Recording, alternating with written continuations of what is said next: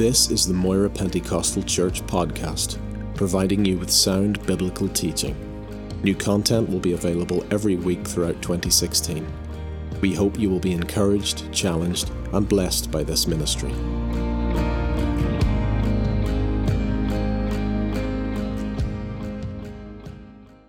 First John,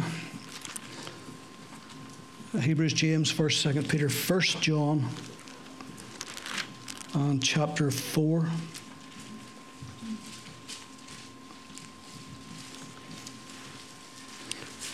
And just reading verse 8, 1 John, fourth chapter, eighth verse.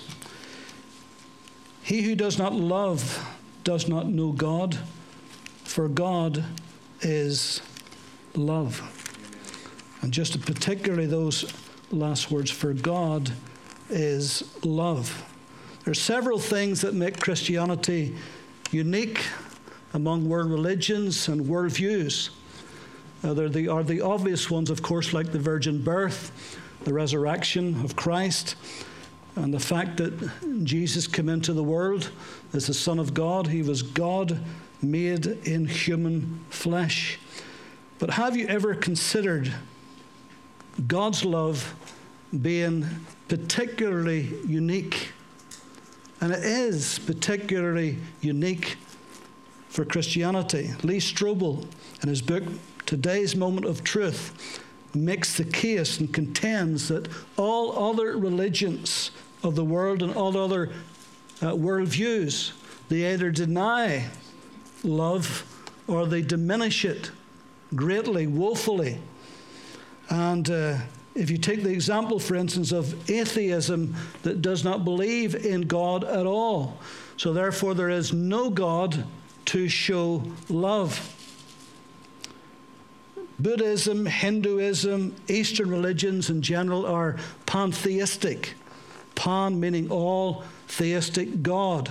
And so, what they basically believe at the core of their beliefs although there's a lot of differences within their beliefs, but at the very core, that there is this God, this force, not a personal God as we would know God, but a force or a power that's impersonal. Now, what emanates from that impersonal one or all is many gods that they worship. Uh, Hinduism has many, many gods, but all of them emanate from this great one impersonal force. By the way, and I know there a number of you are Star Wars lovers. is that right, Gary? And uh, uh, but that is based on really on pantheism because George Lucas, the director, the producer, uh, he is an adherent of Buddhism, and so it's this uh, this force. They talk about the force be with you. And of course, the force could be good or it can be bad. It can be yin or it can be yang. Uh, the Jedi Knights, uh, they, they're the good side, but Darth Vader is the personification of the evil force. But it's just a force, it's not a personal God that you can have a relationship with. Therefore, it can't love. And, and so, even when it comes to Islam, that is a believer, uh, Muslims do believe in one God, Allah. Uh, but that one God's love is greatly diminished and reduced. Uh, David Woods, a Christian philosopher, he says that although the Quran mentions Allah's love, it qualifies it. For example, in chapter 2, verse 195, or, or a surah that would be in the Quran, Allah said to love those who do good deeds. Chapter 2, verse 222. Those who are pure, God loves. 9 7, those who are righteous. 61 4, those who fight for his cause. Chapter 2, 190. The Quran makes it clear that Allah has no love for transgressors, none whatsoever, or for ungrateful sinners. Chapter 2, 276. Or the unjust, chapter 357. Or chapter 436, or the proud.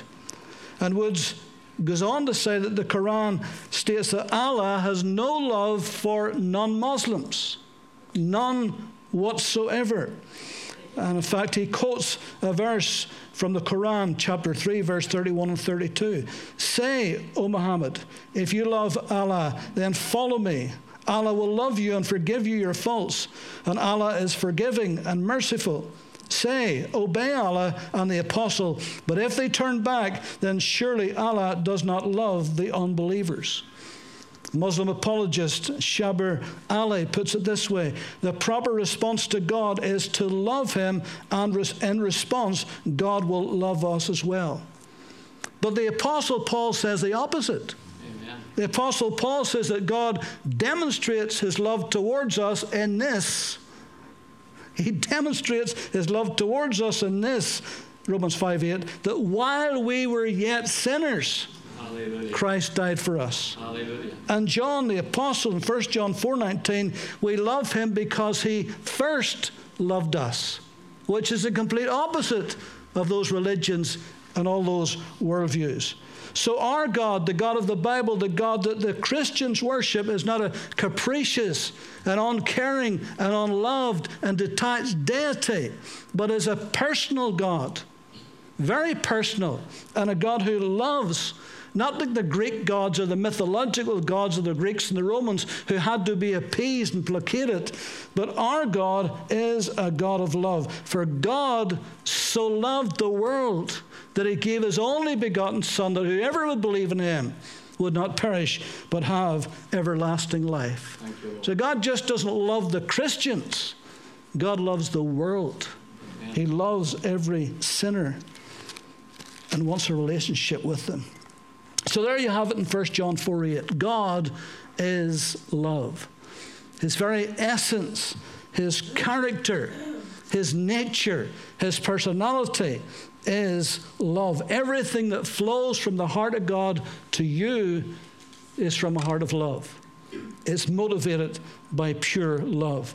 And of course, the greatest demonstration of God's love is John 3:16, isn't it? Where he loves us so much that he gave us his son. 1 John 3:16 says the same thing basically hereby perceive we the love of God because God laid down his life for us.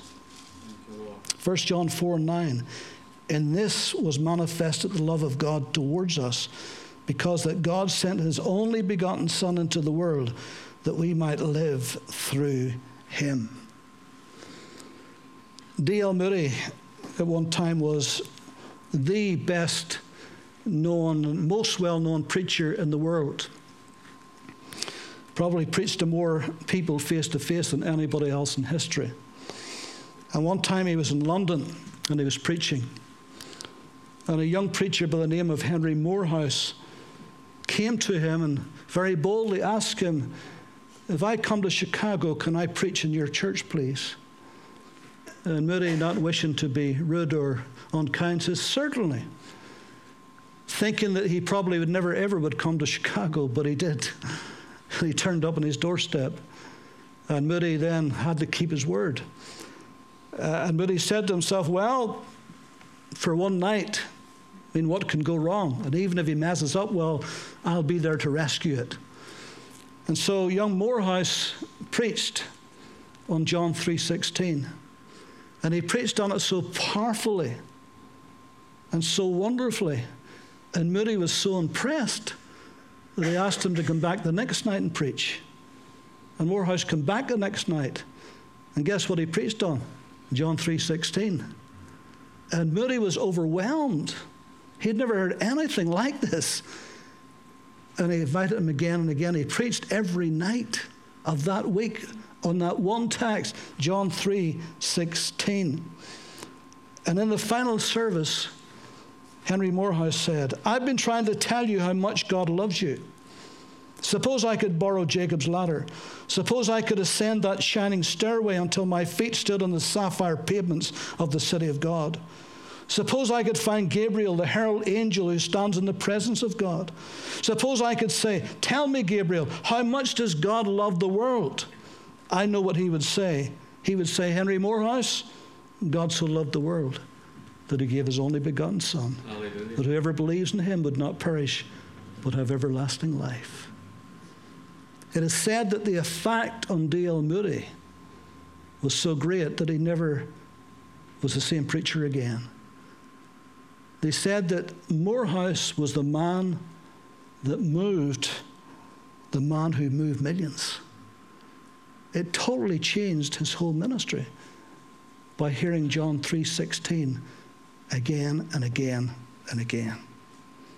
For many, many people, including sadly for many Christians, there's a belief that persists of a vengeful, austere, hard to placate God who tries to hammer us into submission that we may follow him. And in order to placate this hard and angry God, that Jesus came and suffered in our place to get him to change his mind about us. And while it is absolutely true that Jesus came and suffered in our place and took the punishment for our sins in his body on the tree, yet it was the Father who sent him. It was the Father's idea. It was the Father who gave his only Son for us. His mind was already made up. He didn't have to change his mind. His mind was already made up. That's why he sent Jesus to die for us. For God so loved the world. God just didn't fall in love with you after you found Jesus. God already loved you. That's why you found Jesus. That's why he sent Jesus to die for you. And so that's why he was willing to give his son for us. God's work on the cross is the proof of God's love for us, not just the cause of it, it's the proof of it. We must never separate the love of God, the love of Christ, from the love of the Father. They're both one in the same. Paul said, For God was in Christ reconciling the world unto himself. So, no wonder we say that Christianity is unique because we have a God who truly loves us. Not an angry, vengeful, bitter, hard to placate, must be appeased God, but a God who loves us so much that he allowed his Son to die for us. John says, Behold, what manner of love the Father has bestowed upon us, that we should be called the sons of God.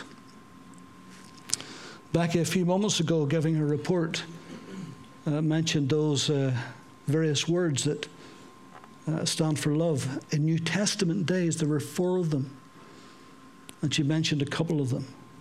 Just let me expand just a little on that. And if I may make a little correction,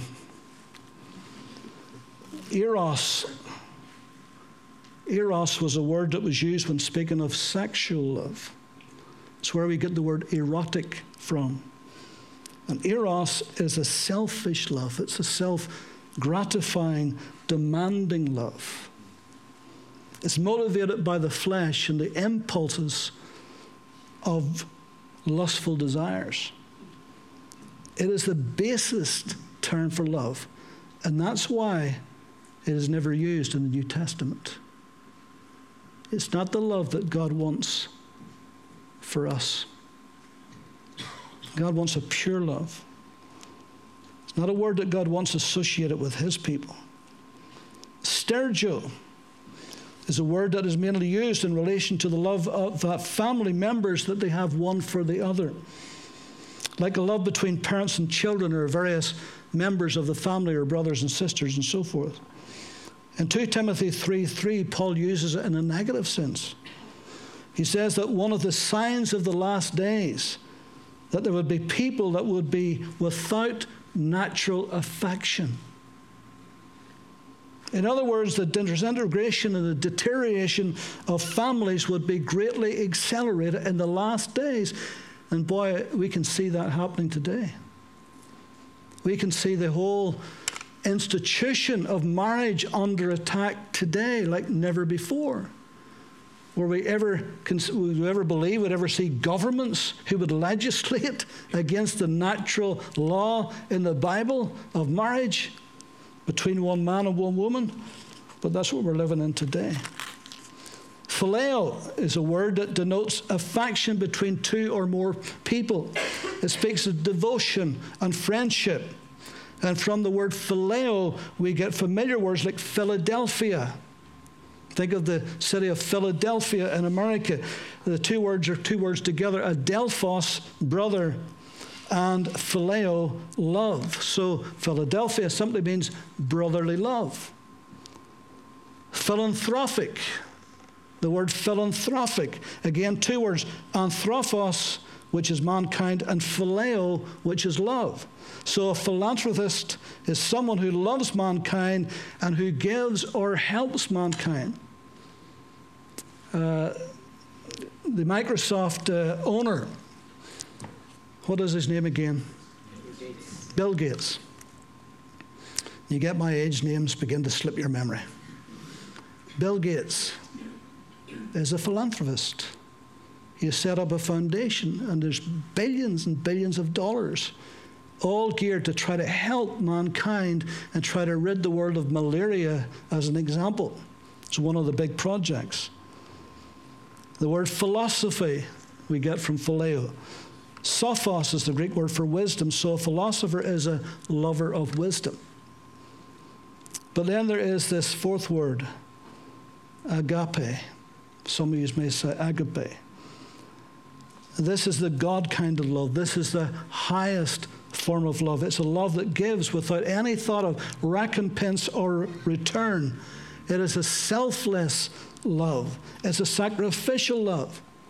It's a love that would cause someone to lay down their lives for someone. It's love on the highest level. It's a love that knows no bounds, unconditional. And that's the love that God has got for human beings. That's the love that He imparts. 1 Corinthians 13 is the agape type of love. It's probably the most challenging chapter in all of Scripture.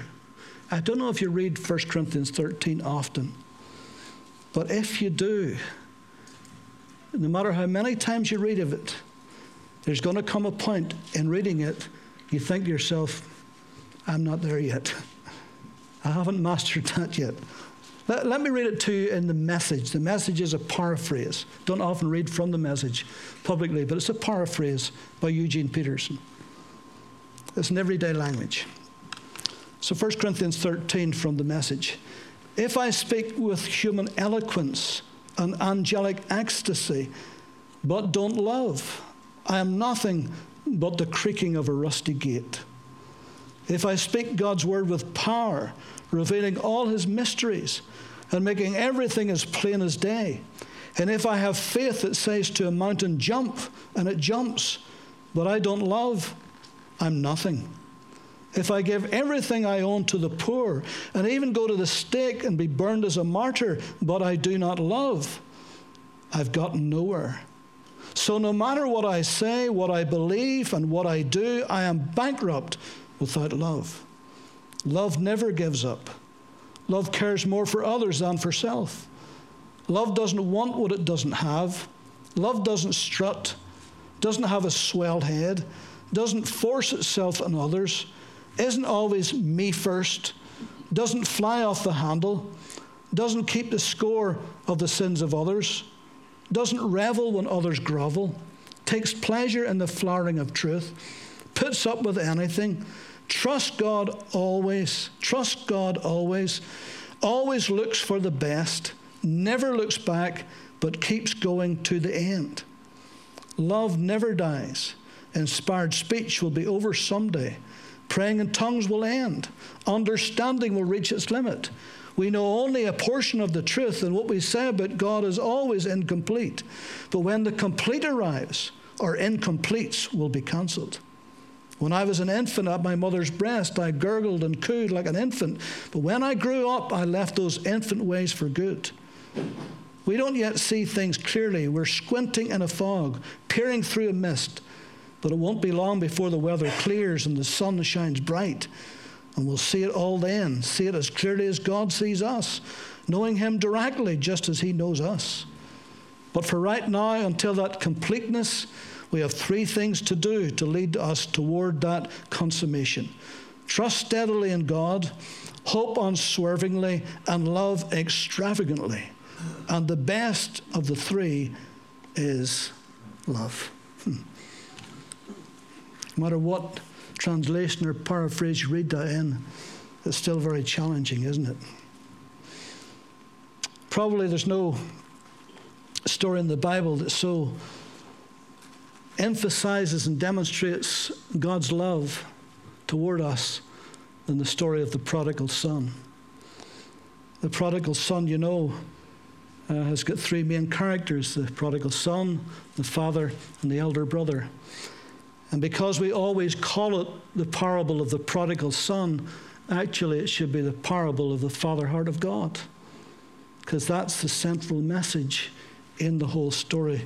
Can we just refresh ourselves just very briefly with the story? And I'll just make a quick comment or two. In Luke chapter 15, reading from verse 11, then he said, A certain man had two sons. And the younger of, them, younger of them said to his father, Father, give me the portion of goods that falls to me. So he divided to them his livelihood. And not many days after, the younger son gathered all together and journeyed to a far country, and there wasted his possessions with prodigal living. But when he had spent all, there arose a severe famine in that land, and he began to be in want. Then he went and joined himself to a citizen of that country, and he sent him into his fields to feed swine. And he would gladly have filled his stomach with the pods that the swine ate, and no man gave him anything. But when he came to himself, he said, How many of my father's hired servants have bread enough and to spare, and I perish with hunger? I will arise and go to my father, and I will say to him, Father, I have sinned against heaven and before you. I am no longer worthy to be called your son. Make me like one of your hired servants. And he arose and came to his father. But when he was still a great way off, his father saw him and had compassion and ran and fell on his neck and kissed him. And the son said to him, Father, I have sinned against heaven and in your sight. I'm no longer worthy to be called your son. But the father said to his servants, Bring out the best robe and put it on him, and put a ring on his hand and sandals on his feet. And bring the fatted calf here and kill it, and let us eat and be merry. For this my son was dead and is alive again. He was lost and is found. And they began to make merry. And his older son was in the field. And he came and drew near to the house, and he heard music and dancing. So he called one of the servants and asked what these things meant. And he said to him, Your brother has come, and because he has received him safe and sound, your father has killed the fatted calf. But he was angry and would not go in. Therefore his father came out and pleaded with him. And so he answered and said to his father, Lo, these many years I have been serving you. I have never transgressed your commandment at any time. And yet you never gave me a young goat that I might make merry with my friends. But as soon as this son of yours came, who, was de- who has devoured your livelihood with harlots, you killed the fatted calf for him. And he said, Son, you're always with me, and all that I have is yours. It was right that we should make merry and be glad, for your brother was dead and is alive again, was lost and is found. And so the father had a love for his prodigal son that was unparalleled. There was a heart of grace and mercy and pardon and forgiveness that emanated from that agape love, that unconditional love. And notice it was unconditional. Most of our love is conditional for the best part. I love you if, I love you when, I love you until, or I love you because. But God's love is unconditional. He just loves. Doesn't mean that people will receive his love, but he just loves unconditionally. And notice that the Father put no conditions upon him. He could have, he had every right to, but he didn't. It was complete unconditional love. It was unselfish love. It looked like the Father got a bad deal. This waster of a son, he took his inheritance even before it was time to receive it. Should have had the courtesy and the manners and the decency to at least wait till the old man had died. But no, he wanted it selfishly for himself. And when he got it, he was selfish. And how he used it, he wasted it on self. And so it would seem that the father was the one who got the rotten deal, the worst side of the bargain. But the father didn't care. All he cared about was the son had returned. His love was unselfish. His love was uncondemning. Father didn't condone what he did, but he didn't condemn him. Just like the woman taken in adultery. And Jesus certainly didn't condone her adultery, but he didn't condemn her. When all those accusers walked away, he says, Where are your accusers? She says, No man accused me, Lord. Neither do I condemn you, but go and sin no more. Neither do I condemn you. It's a big difference between condemnation and conviction, isn't there? Condemnation drives us away from God, conviction draws us to God. It's the Holy Spirit who convicts, not to push us away from God, but to draw us to God. Conviction's an uncomfortable feeling. I remember before I got saved, just a little while before it, I was under great conviction. And it was uncomfortable. Because I was brought up in a Christian home, I knew what it was. I wasn't ignorant. I knew that God was dealing with me. I knew that He sent His Spirit to convict my heart of my sin. And He was drawing me. It didn't push me away from God. In my feelings, I wanted to run, but that wasn't God pushing me away. It was the Holy Spirit drawing me, and I was resisting. Like Paul on the road to Damascus, it's hard for you to kick against the pricks. He was feeling the conviction, and he was fighting against it. But all the time, the Spirit of God was drawing. And that's the same with us, isn't it? The Spirit of God draws us.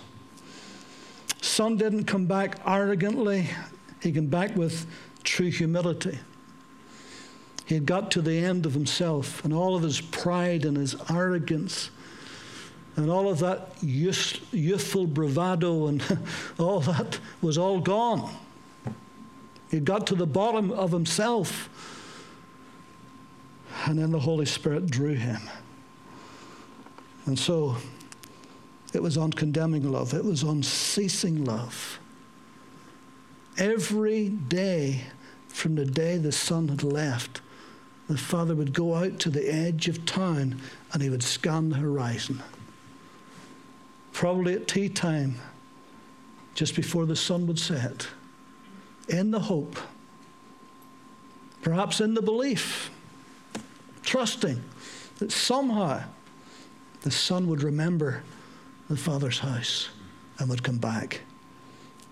And unceasingly, he looked for him every day. Aren't you glad that God was unceasing in his drawing us and looking for us? And he was. And he was very patient, full of patience. And it was an unbiased love. The father really didn't have any favorites. He loved both sons equally. Son, you are ever with me. All that I have is yours. All you had to do was ask. Sure, I would have killed the fatted calf for you too. But you never asked. The reason why I'm doing it for him is because he was lost, now he's found. He was dead, now he's alive. But I don't love him any more than I love you. My love is just the same for you as for him. Well, the elder brother didn't see it like that. Sure, he didn't. This your son. Not my brother, but this your son. An unbiased love. Isn't it wonderful to think that right now, all of us sitting here, or perhaps those who's listening to my voice, isn't it wonderful to think that there's no difference in his love for us? That he loves us all in the unconditional, unceasing, unbiased way.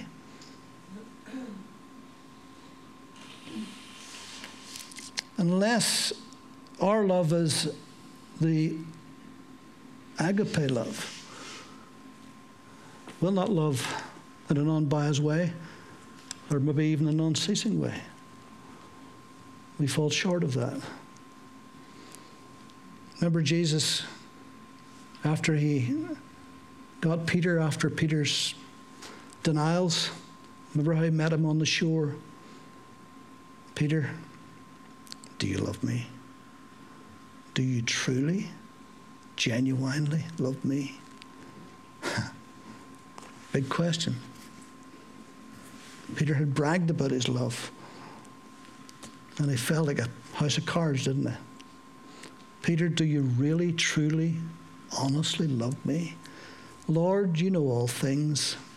You know I phileo you. I love you like a brother. Hmm. Do you really? And he kept pressing and pressing and pressing.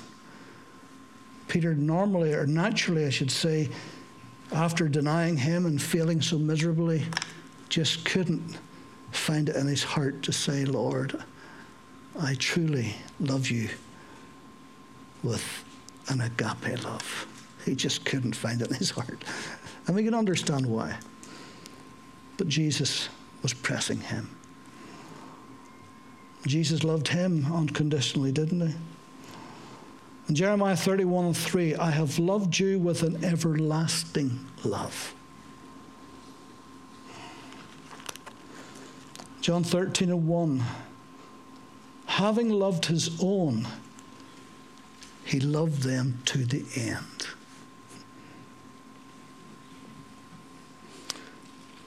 Did he love the traitor? Yeah, he loved him. Call him friend. Friend, betrayest thou the Son of Man with a kiss?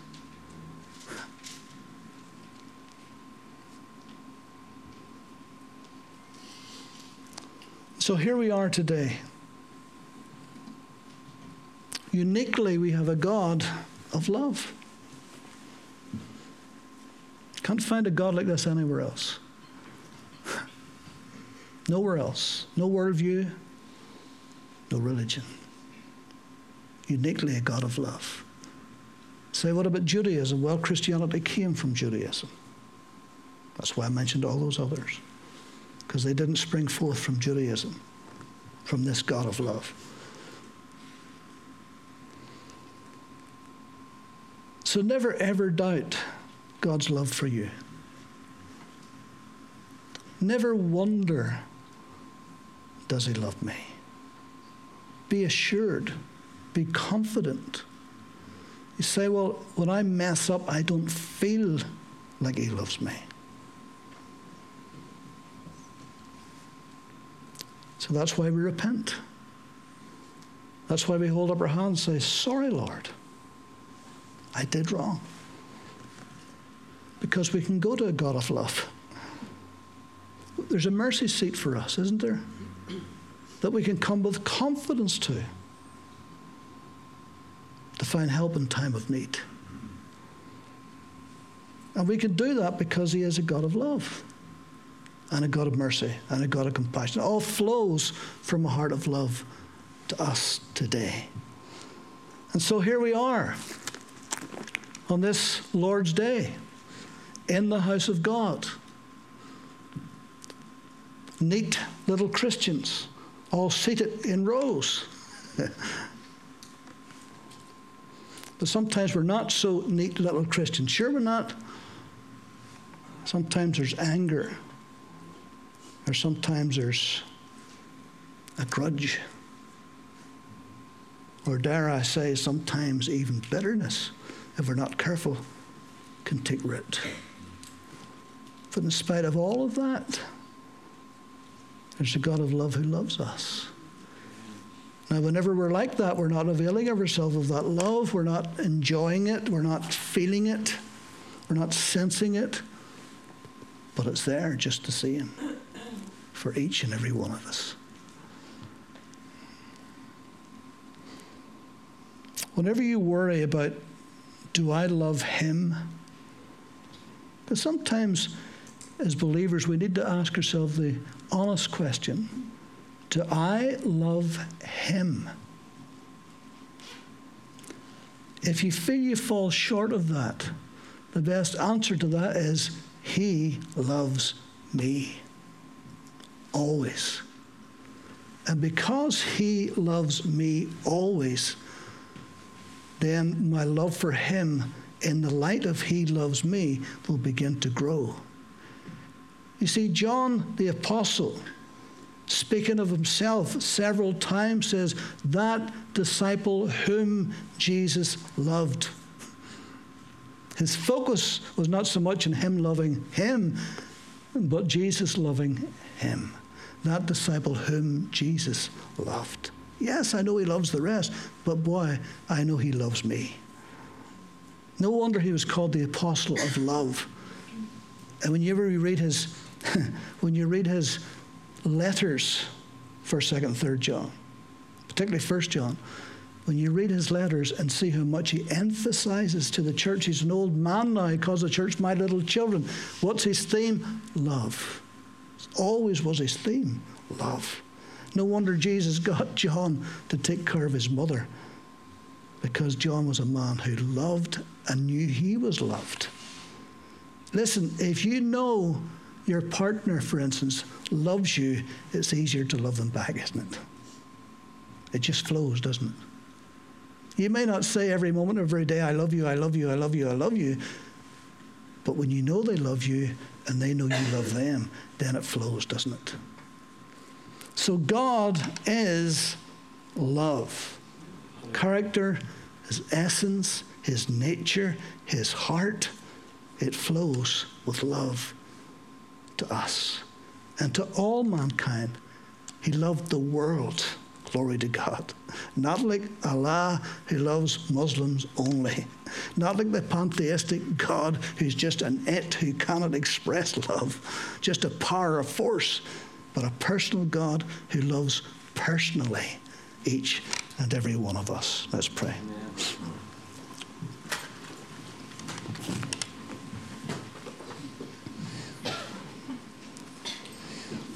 Lord, we thank you that you demonstrated your love for us in that while we were yet sinners, Christ died for us.